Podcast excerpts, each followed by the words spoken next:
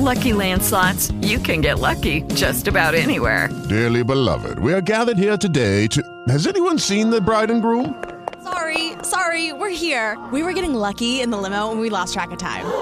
No, Lucky Land Casino, with cash prizes that add up quicker than a guest registry. In that case, I pronounce you lucky. Play for free at LuckyLandSlots.com. Daily bonuses are waiting. No purchase necessary. Void where prohibited by law. 18 plus. Terms and conditions apply. See website for details.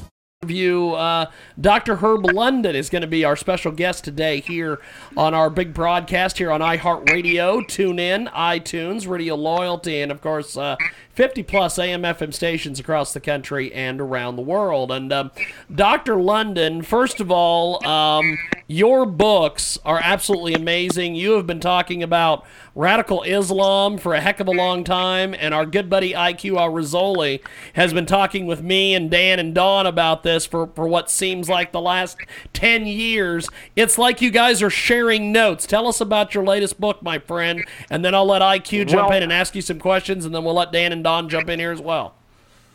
Well, thank you for the comment about the book, by the way. Very much appreciated. Yes. But let me uh, let me talk about my latest book, which is called Leading from Behind, and it's uh, it's a book that tries to point out what happened during the Obama years. Obama, by and large, withdrew from American foreign policy. If one were to describe it, you'd say it's neither foreign nor policy. He wanted to make the point that the arc of history was moving in our direction. It was not necessary for the United States to intervene anywhere. I, I mean, un, when unrecognized during the Obama years is that when you withdraw precipitously, as we did from Iraq and other locations, the United States created a vacuum. That vacuum in international affairs cannot exist very long, and it's filled generally by rather unpleasant actors, as we've seen with ISIS and we've seen with uh, the Iranians. So there's no question that the United States, to some degree, is responsible for the general disarray that exists in world affairs in part because of the policies that were adopted by uh, by former President Obama. Now, as one of the reasons why the book takes on a certain kind of importance is because it does create a pathway to the future. I mean, if we're talking about Trump, what we are talking about is a president who's got to restore confidence in the allies that have lost confidence in the United States during the eight years that Obama was president of the United States. So this is his task. Do I? What can I do to sustain support among the Sunni nations? How do I create an env- environment in uh, Asia where the Japanese come to the conclusion that the United States stands with them? How do I offset the creation of the unilaterally created air perimeter zone that the Chinese created in the South China Sea? These are the kinds of questions that are now addressed by the Trump team. Don, do you have any uh, any questions uh, for for the good doctor here as as as we uh, get set here? Oh, uh, uh, many. Uh, uh, his conclusions I couldn't agree with um, most. But l- let me ask you: having said that, uh, what should be, uh, President Trump Trump's policy be in the South China Sea and in North Korea? We'll start with South Well, I, well, let's start with North Korea. I mean, obviously, the, the policies in North Korea are very limited, in part because we averted our gaze for so long. When Bill Clinton signed the agreement with North Korea indicating that he would provide food to North Korea and in return the North Koreans would not develop their nuclear weapons, of course, one part of that equation was was achieved. We did provide the food, but the North Koreans, of course, continued to develop their nuclear weapons. And so we've seen several administrations, including the Bush administration, that averted their gaze and did not act on North Korea. Now we find ourselves in a situation where after the last test, we realized that the North Koreans may have the capability of firing an ICBM that can reach the west coast of the United States, probably reach Alaska, and with submarine launch missiles, maybe reach Hawaii right now. And so this becomes a very alarming situation.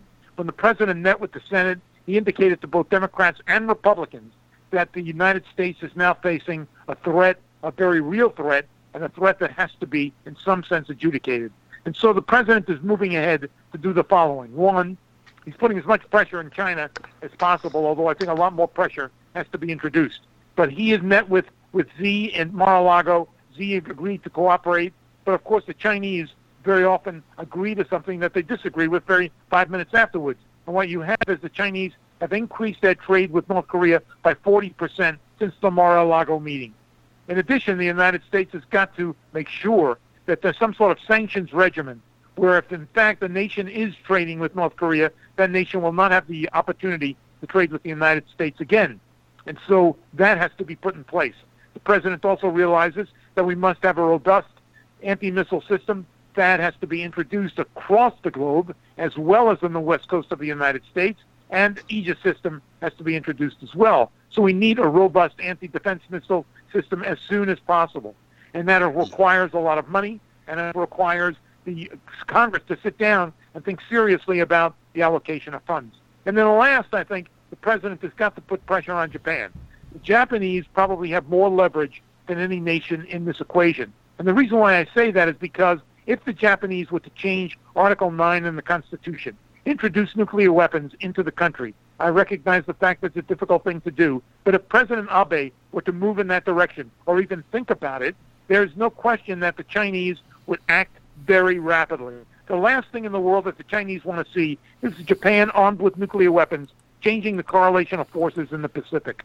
So that becomes a very real leverage point for the United States. Keep in mind that if a missile were fired from Pyongyang to Fukuoka, it takes 11 minutes. The Japanese constitution at the moment says you must have consultation before you engage in a counterattack. Well, what can you say in 11 minutes? The missiles are coming. The missiles are coming. That's about it. So there's no doubt that if the J- Japanese had a deterrent, things would be very different. Well, um, uh, two things. Uh, uh, uh, what you're saying is music to my ears. But uh, two things.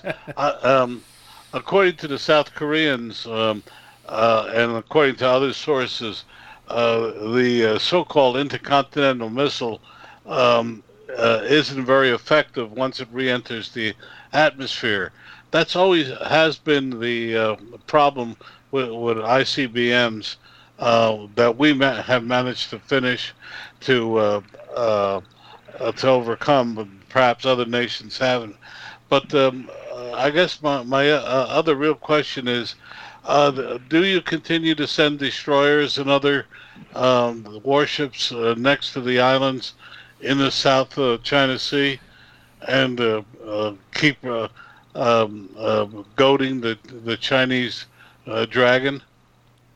Well, I think that what we've got to do is apply pressure. And yes, goading the Chinese is correct. Keep in mind that they've created these artificial reefs that now can accommodate their fighter bombers so that it becomes very important for the United States to demonstrate that the Pacific is not the Chinese o- ocean. It's an, an ocean that will have to be shared between the Chinese and the United States.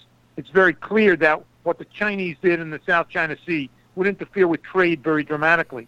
Keep in mind that already 40% of the world's commercial trade goes through the South China Sea into the Straits of Malacca. That becomes a very significant point if you do not have the ability to deal with freedom of the seas any longer because the Chinese can control that part of the world. So the Chi- Chi- United States has an obligation from an international standpoint to do everything in our power to maintain the freedom of the seas and access to the regions in, in that part of the world that the Chinese are calling their own, part of this periphery. Uh, Dan, uh, Dan, uh, Dan Perk called me. He's in the doctor's chair, uh, and he can't join us for the rest of the program. Not not a So- problem. Not a problem. Oh, IQ okay. can I, IQ Al Rassooli, can you hear us, my friend? Of course, I can hear you. Yes. Uh, Dr. Herb London uh, is is absolutely amazing. He's our guest today. Listening to all this, do you have any questions for the good doctor? no, I've got a comment. I agree with him 100% about uh, Japan going nuclear. Eight years ago, and since that time, on several radio ta- stations in America, I said exactly the same thing. Japan should go nuclear. Because if they don't go nuclear, as the doctor said, all the others are going to literally dominate the, the, the Asian continent. Will be China and North Korea. By the way, we're forgetting in the equation uh, Iran, because North Korea and Iran collude together both on ballistics and nuclear weapons. Good, Agreed.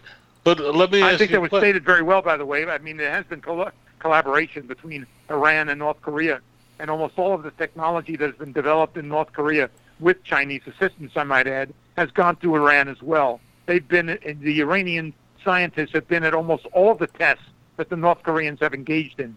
And so it is true that Japan has tremendous leverage here, but the internal politics in Japan make it very complicated for Abe because, after all, there's still a generation that remembers Hiroshima and Nagasaki, which in part accounts for Article 9 in the first place.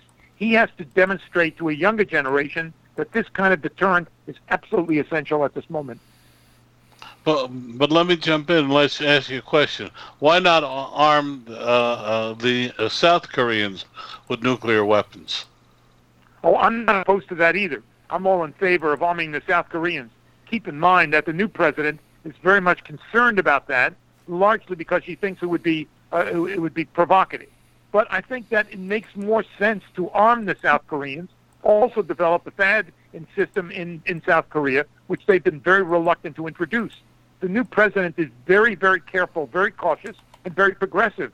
By and large, I think probably thinking that at some point the uh, the two Koreas will be united, and she wants to make sure that the South Koreans are in the ascendancy. But I mean, look, the threat is very real, and in addition, the president of the United States, while he should be thinking of the 20 million people who live in South Korea, also has to give some consideration to the 28,000 Americans who serve as a tripwire in that country. We've got a very significant force there, and we put them in harm's way. We have an obligation to try and provide for as much protection for those Americans as possible.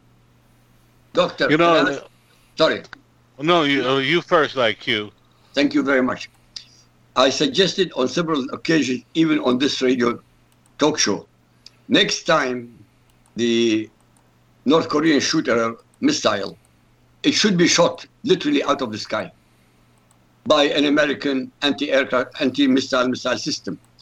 The minute it goes into international waters or international space, it is subject to be to be destroyed uh, for the simple reason what the Koreans are doing is exactly the opposite of what the United Nations demanded them not to do. So shooting them down would be the best thing without going to war, by the way, just to prove the point that every time they shoot a rocket, it will be destroyed. What do you think? I think that you are a very, very intelligent man. I think I couldn't agree with you more. I would love to see that happen. By the way, taking that position, as you've indicated, is completely consistent with the UN protocols on this matter, where the UN Exactly. has said time and again that North Korea cannot use international waters for the firing of missiles. And here, I think what the United States is doing, we're not harming anyone, we're simply destroying their missile. So I, I, I think that makes an awful lot of sense. Thank I've you. advocated We, uh, that, by the way, for some time. The, uh, the unfortunate part about all this is you only get one shot at it, and if you you, you miss, uh, everybody will know about it. That's the that's the thing. We managed Well, to. I mean, look, there are always imponderables in this. You're absolutely right. I mean, there are no guarantees that we're going to hit that, that missile, and but it doesn't necessarily mean that there's a failure. All it means is that we failed once. We might improve our system and hit it a second time. The- Just as w- the North Koreans may applaud the fact that the United States missed in this in this particular occasion, they can't be entirely sure what would happen the next time. It's always the imponderables that account for so many of the bad judgments that are made on international affairs. well, Don, by the way, you with, know, all, with all due respect, sorry to interrupt you. Every single THAAD missile system has got eight missiles. You can shoot eight of them. One of them will hit. you're, you're you're right. Uh, but if you remember when we knocked out the, we demonstrated with the Terrier missiles, man, and the uh, the Aegis cruiser that, that we we were able to do that. I, I'm told well, we've duplicated it twice again without a public announcement, but but the the kill rate is still um, not as good as we would like. Um, I think that's true. I think that's accurate. But just as the North Koreans are moving ahead technologically, so are we. And we're doing everything in our power to try and bolster the, the THAAD and the, uh, and the Aegis system. So I think they're a lot more sophisticated today than they were five years ago, and will be even more sophisticated next year. So obviously, you're going to accelerate production of new technologies in order to try and counteract what the North Koreans are doing. Now, again, they're active as well. There's no question about it. It's one of the reasons why the threat increases every day. You know, uh, music to my ears as, far as I'm concerned. You're speaking, but can we go back uh, to, your book, which uh, um, uh, I think is fascinating, and ask you, um, why do you think? You know, everybody talks about what uh, President Obama did, but but why do you think he did it? I, I think that President Obama, by and large, had a kind of Marxist view of the world. And I'm not saying that as a pejorative. He, he believed that the dialectic is moving history in a certain direction. And as a consequence, it was not necessary for the United States to play any active role in world affairs. When he went through his apologia uh, after taking office in 2008, he made it clear to nations around the globe the United States is going to play a different kind of role. The reason why I entitled the book Leading from Behind is because that was the language that Obama used. We're going to lead from behind. Well, I don't know how you do that. That seems like an oxymoron to me. And so what happened during this period is that by and large the president was really saying, we're opting out. You know, you may have counted on the United States before, but we're not going to play that role. The vacuum will be filled by others. And he even made the point, based on this paper that was done by Brzezinski and Gates, that Iran would be a stabilizing influence in the Middle East. Iran. And so one of the reasons why there was a tilt to Iran with the nuclear deal was not only because of nuclear weapons, but because of, it was seen from a geopolitical standpoint that the Iranians would be able to offset the Sunni influence in that part of the world. There'd be a balance of power. And so by and large, what you've had is the United States who started to see the world very, very differently from the past. And the president unquestionably had a philosophical view that was based on this rather childish proposition, in my judgment, that history will simply move in a certain direction. We don't have to worry terribly much about the intervening years, but in time, we'll all be singing Kumbaya and nations will work together. and, and, the lion shall lay down with the lamb. Um, could I could I go a step further? I heard an interesting uh, comment last night. I was on another program that uh, uh, the host thought that at some point in the next couple of years, President Obama would admit that he is uh, uh, a Muslim. Do you think that's possible, and do you think that had an influence on on how he thought? Well, you know, it's very, very tricky because, you know, I, I, I don't really know what is in someone's heart, what he was really thinking. But I can tell you that when the president made the point, which was a really important point, that the most beautiful sound in the world was the call to prayer he heard when he was a youngster in Indonesia. That struck me as a clear s- statement about his devotion to Islam. Now, whether he is a Muslim and will admit that, I don't know. I mean, it's very difficult to say. But there is no question that there was great sympathy for the Muslim world. And you will remember the Cairo speech that was given in 2009. And that was a clear breakthrough, where not only was it a speech rather sympathetic to the Muslim world, but he also invited the Muslim Brotherhood to sit in the front of that uh, uh, stadium where, in fact, the speech was delivered. And they were given the honored position, the Muslim Brotherhood. And the speech was given in Egypt. And of course, in Egypt, they recognized the Muslim Brotherhood as a banned organization that now is seen as the enemy of President Sisi. So, I mean, it was rather interesting that, you know, history has kind of turned around. Here we have the Muslim Brotherhood, which in 1928 was responsible for the most extremist moves in the Islamic world, being honored by President Obama in 2009. Well, what does that suggest? Well, uh, again, you're amongst the converted here. I, I realize that, and you know something. This is a very unusual position for me. Usually, I'm, I'm sitting with people who want to scream at me and insult me. So this is a this is a very unusual moment. We've got Well, uh, Dr. Herb London with us today. We've also got Don Mazzella, IQ Al Rassooli, and uh, I, I want to get into another topic here, uh, Doctor, and I want to have I want to have our, our panelists here kind of batted around with you. This um, G20 summit was a great success for the U.S. That's what Trump's been saying. Uh, he just got back from his first group of, uh, of, of 20 summit. Is uh, is touting his trip and gathering the world leaders as a great success for the U.S. Um, give us your take on this, and then we'll let uh, IQ and Don jump in and ask you some questions about it. Well, I, I think in many ways it was a success. You may recall during the campaign season, Hillary Clinton made the comment that Donald Trump would be laughed at by world leaders, that in the end he could not represent the United States effectively, that he would be, by, by and large, excoriated as someone who is incapable of leading America's America's position. Now, what I find so interesting is that when he was in Poland and delivered a speech, a speech that I regard as extremely important, where he talked about the Yes. civilizational war that we're engaged in, and where the West has a need to rest- restore and, and defend its principles and its values. He he was uh, greeted by the Polish people with the the statement Donald Trump, Donald Trump, USA, USA. Now, for someone who is incapable of winning the support of leaders around the world, this was a remarkable moment. Here were the Poles standing and screaming in behalf of Donald Trump.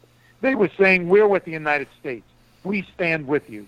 Now, here is Trump, who, after the president, former president of the United States, reneged on the anti missile system that was to be put in Poland and in the Czech Republic, now saying we're going to restore that system. I mean, clearly, this is a significant moment for the Poles and for Eastern Europe.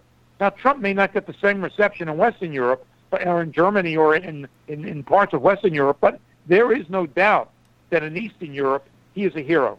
And among the G20, he, despite the, the New York Times account of what occurred, I think conducted himself very well. You, you know, you, you, music to my ears. I, uh, I'll jump in here. It was interesting. Uh, you, uh, you said what a triumph June uh, 27th was. Yet, if you read the the uh, national uh, media, you you would you would think that it was such a a, terrible. Um, yet, um, what he did in in, in Europe, I, I thought really deserved uh, much better coverage and much more better understanding. And uh, again, uh, um, I'm I'm going to say that uh, his speech in Poland, I think, uh, if you recall, Winston Churchill's speech about the Iron Curtain. Uh, in Missouri was barely covered, wasn't even mentioned in the New York Times That's right. and and Right. became so, so uh, and I think over time that sp- uh, Trump speech will go down as one as a, a s- uh, similarly significant speech, and I, I'm glad you brought it up. Well, I, again, you know, I think what we need, we need more people to stand up and say Western civilization is superior, that we have something that the other world, the rest of the world, does does not possess. The understanding of the rule of law, the free markets that we have, as well as the defense of individual rights, set the uh, the Western nations apart from others.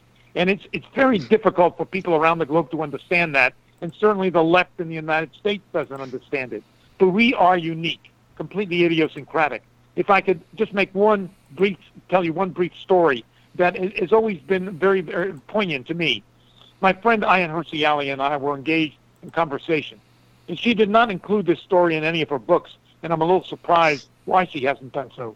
But she, after leaving uh, Somalia and then uh, Saudi Arabia, uh, left home, ran away from home because her parents were going to have a, have a marry a man 40 years uh, her uh, her age, and in addition, she had suffered beatings and a clitoridectomy and God knows what else. So she left home and went to Holland.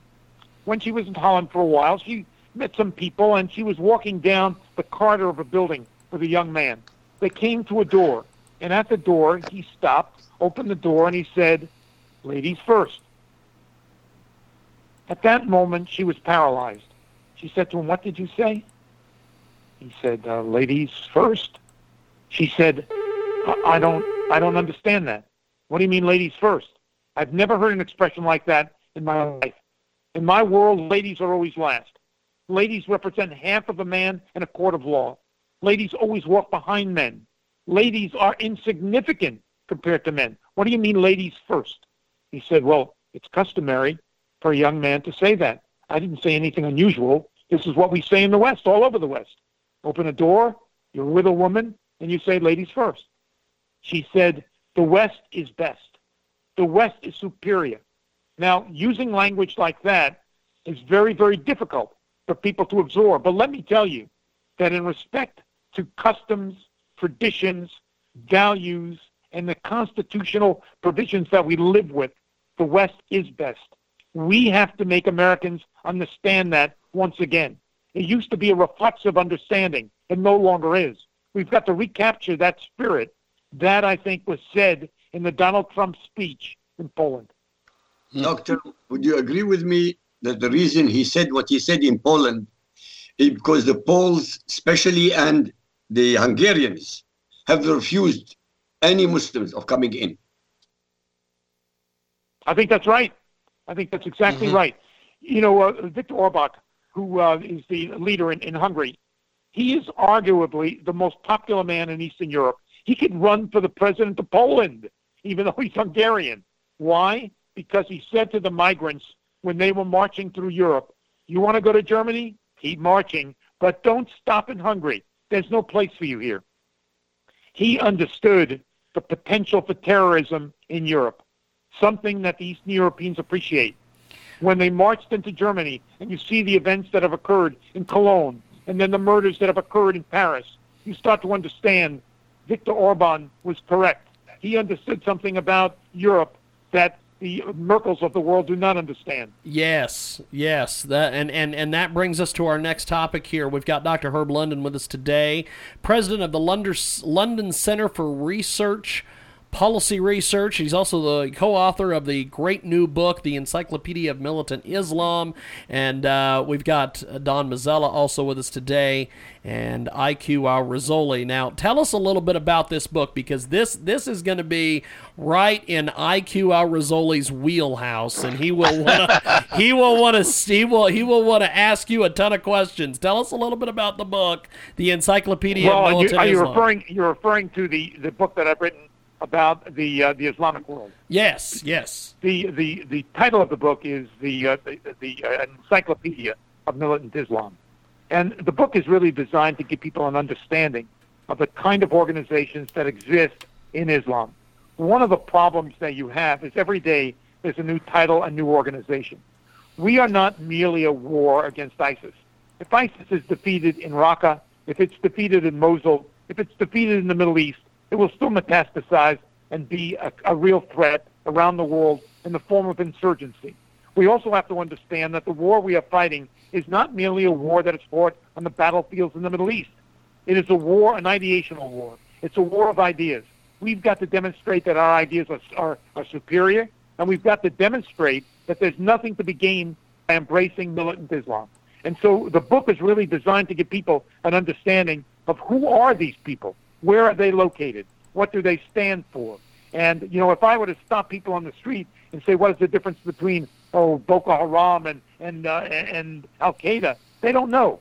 And so this is a book that really is designed to give people an indication of the geography, the tactics, location, money, all of the sources of support they are getting.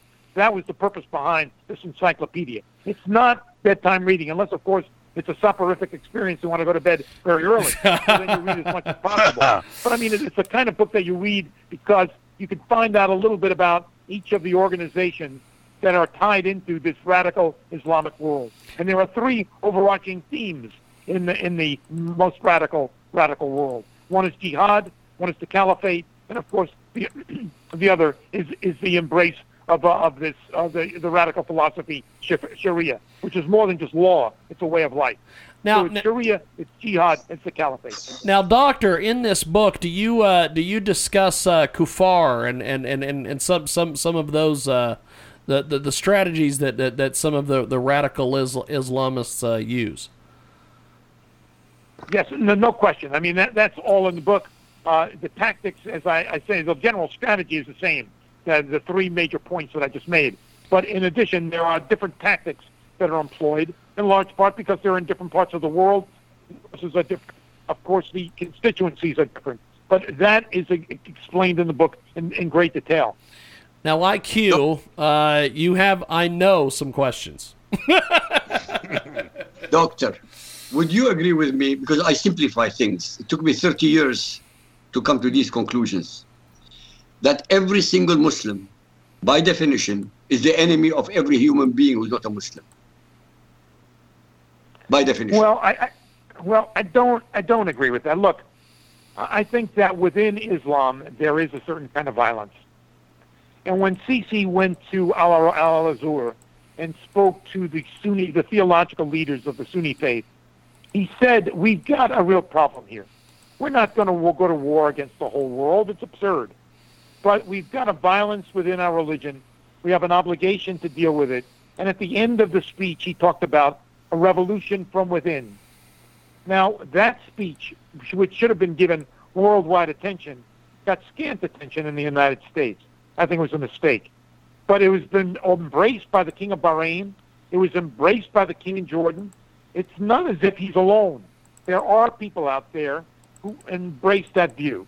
Now, it's true that the violence is within the religion. And in that sense, you either, according to most philosophers of Islam, you either submit or die. But if there is someone who's saying, look, I'm willing to embrace Islam, like a Sufi, I'm willing to embrace Islam, but I don't want to hurt anyone. I don't really care about that person. Let him embrace anything he wants, as long as there's no violence and there's no activity to harm other people. Yeah, but, but this If is people want to very embrace that view, I have no problem with it. correct, but that's a utopian point of view. We are talking about reality. The reality Well, is I, I, again, the reality the reality is that there are many in the Islamic world who are peaceful, but they do not express their view and they do not challenge the extremists in the faith that want to engage in world jihad. That's that's the problem. That the change that's occurred that has to occur within Islam is not something that we can impose.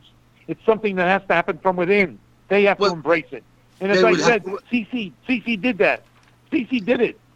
Sisi made the most remarkable speech. I know. I listened to it in Arabic. That's my, my mother tongue. But the, he was talking to the most fundamentalist imams in the world at the Azhar University. He cannot change anything, El Sisi. Nobody in Islam can change an iota in the Quran. Why? Because the Quran is the perfect word of Allah. And something which is perfect, you cannot take a dot from it, you can't add a dot to it. I know you said there are peaceful Muslims. Let me put it another way. Not every German was a Nazi, but they killed millions of people. Not every Russian was a communist, but 70 million people were killed. Not every Chinese was a communist, but another 70 million people were killed. So the moderates are irrelevant. The ones who are in control are the imams. Even in Saudi Arabia, the new king is a young boy, he's 37 years old, dedicated in the West. He wants to modernize. He will never succeed. They will kill him. I know, well, you, because I know, was again, born you may be right. You may be right, but if there were no look, if there was someone who had killed Hitler, obviously the German state would have gone in a different direction. If Chairman Mao were really opposed by Chiang Kai-shek and he had the support of the West, that movement might very well have failed. There is no doubt that Stalin, had Stalin not had the support of the West, in the, at least initially, he could not have been successful. We have to understand that the changes that occur very often occur within these faiths, within these religions, and within these national movements. Again, I, I don't disagree with a word that you've said. I think that it is dangerous, and I think you're absolutely correct in pointing out that the Quran itself is based on the word of Allah, since it's the uh, Archangel Gabriel that was the host for Allah in, in writing the, the Quran. So, in theory, the Quran is a perfect document. But even the Quran, as you know, is subject to a variety of interpretations. And you also know that if you've studied the Quran at all, uh, there is abrogation where the more violent periods are seen as more important than the more subtle, peaceful periods. But that too could change. Again, you know, one of the things that you can never predict is how people in the end will interpret a, a document, notwithstanding the fact that the Quran is not really subject to interpretation based on the fact that it is a perfect document. Doctor, you are you are very knowledgeable, but you're contradicting yourself with all due respect. All four madhab, that is all the four sects of Islam, Sunni Islam, which are the most important. After the, all the Sunnis are 85% of the Muslim population. All Right, four of right. them agree. All four of them agree that in abrogation, which is a nasikh or mansukh, the later verses, which are the Medina verses, overrule all the conciliatory verses of the Mecca period. There is nothing misinterpretation here. There's no way anybody can change that. Because all four madhab, all four sects of Islam agree to it. Even the Shia Muslims, although they don't agree with the uh, sources that the, the Sunnis have, they believe in Sharia. Sharia is the nemesis of everything we in the West believe in. Everything. Well, hate mongering, war mongering. Sorry, go on. I, I was going to say, I don't, I don't disagree with uh, your knowledge and your background and your interpretation. I think it's correct. I am somewhat utopian, and I'm utopian because I've met many Sunni uh, Sufis who are very, very peaceful people and rely on the Mecca portion of the uh, of the Quran. I have met many people who don't care about what is in the Quran at all and choose to select the Quran, read the Quran very selectively. Now, these people exist. Are they the people who will ultimately determine the future of Islam? Probably not. But at the same time, these are the only people who give us hope for the future, unless you're talking about Armageddon. And I would prefer to avoid that if at all possible. I wish you good luck. We've got I Doc- wish you good luck. we've got Dr. Herb London with us today, and uh, Dawn, uh, back to you. Do you have any questions for the doctor while we've got him here? Well, I've got a, lot of questions. I'm trying to digest the. You, know, you it's, uh, it's like the referee, or the bystander watching two heavyweights go at, go at it, and uh, you're impressed. You're hoping that uh, Look, I, the, the, the good doctor is right. second. I just want I want to make one very significant point. I I don't disagree with the very intelligent commentary that was uttered just a moment ago. I don't disagree with it, and I think it is very intelligent, and it's a very important point of view. All I'm saying is I maintain a kind of utopian position only because I think it's the only hope for the future. So uh, I recognize the fact that mine may not be realistic, may not be, but I understand. Yeah, I want you to understand why I embrace it. Please excuse me for interrupting you, by the way. Oh, please, uh, uh, do uh, uh, uh, believe me, that's uh, an excellent comment. And having wor- been with IQ for two years, I've listened, and he, he's made made me more frightened. I've I've been in the Middle East. I've been in a few wars, and. Uh, uh, after listening to IQ, I've, I've uh, had to radically change my perception per, uh, perception of things. But but I'll go uh, in the other direction and and uh, say. Uh, here in America, uh, I believe we lost the Vietnam War because Americans lost heart, and and they were um uh, kind of led astray, and yet and we sit here today, um, uh, again with the media that seems uh, not to be be able to see uh, the boogeyman, uh, the danger out there. What is, what's your view on that? Look, I, I mean, there's an expression that's very often employed by the press, and you've heard it many times, called American fatigue, where Americans are simply tired of wars, tired of sending their, their young men to, to battle, young men and women into battle. I don't buy that at all. My feeling is it's always a question of leadership. If you were to look at the United States, for example, in 1939, 1940, despite the, the downturn that occurred in Europe, Hitler marching across the continent, Hitler taking over France, Great Britain being challenged, and the United States still sitting on the sidelines, notwithstanding Lend-Lease, you'd say, we're not going to, this president, FDR, is not going to bring the United States to war. And then, of course, Pearl Harbor occurs, the world changes, and whatever happened to the American First Movement? Gone. Absolutely gone. So it's always a question of the leadership that you have in the country. Uh, I don't know. It's premature to talk about Donald Trump as a great leader. All I can say is that we were in a nation of eight for eight years that was virtually leaderless. We did not have any guidance from the President of the United States. We talked just a moment ago about the interesting speech that was given by El Sisi. If I were President of the United States at that time, I would have invited El Sisi into the United States and asked him to deliver that speech here.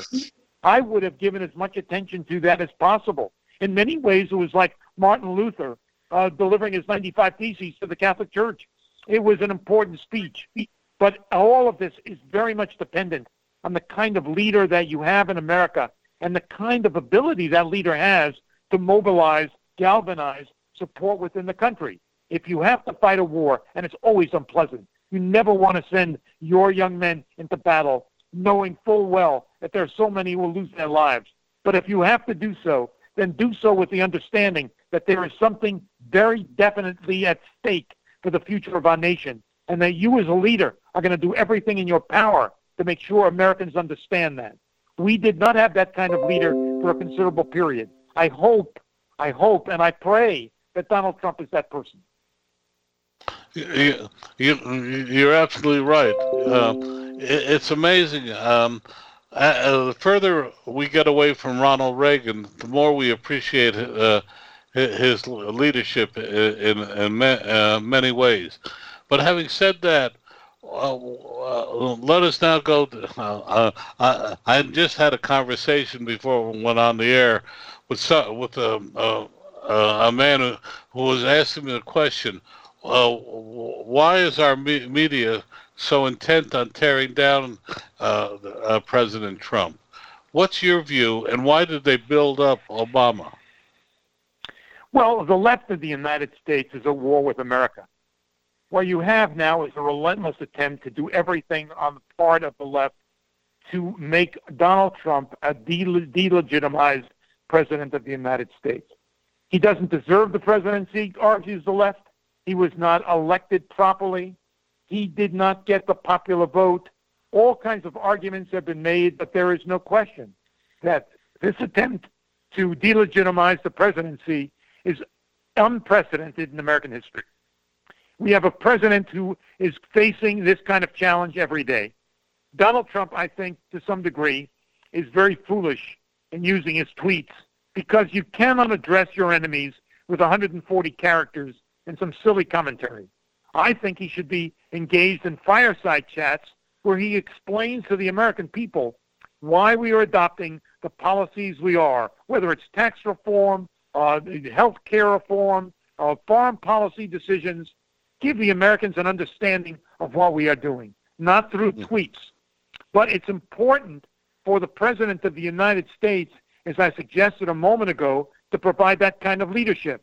The void that's been created is a void that the left takes care of. The fourth estate in the United States is now an extension of the Democratic Party. You can go to CBS, NBC, CNN, New York Times, all the same. They are out to undermine Donald Trump. Donald Trump gives a great speech in Poland. They call it racist. Donald Trump talks about the the creation of a defense condominium in Riyadh. The press says this is ridiculous. There is no doubt that there's nothing that Donald Trump can do at the moment that would receive the full support of the Fourth Estate. That's one of the reasons why I think the president has to go directly to the people, but not with tweets, not with 140 characters explain to the American people what you are trying to do.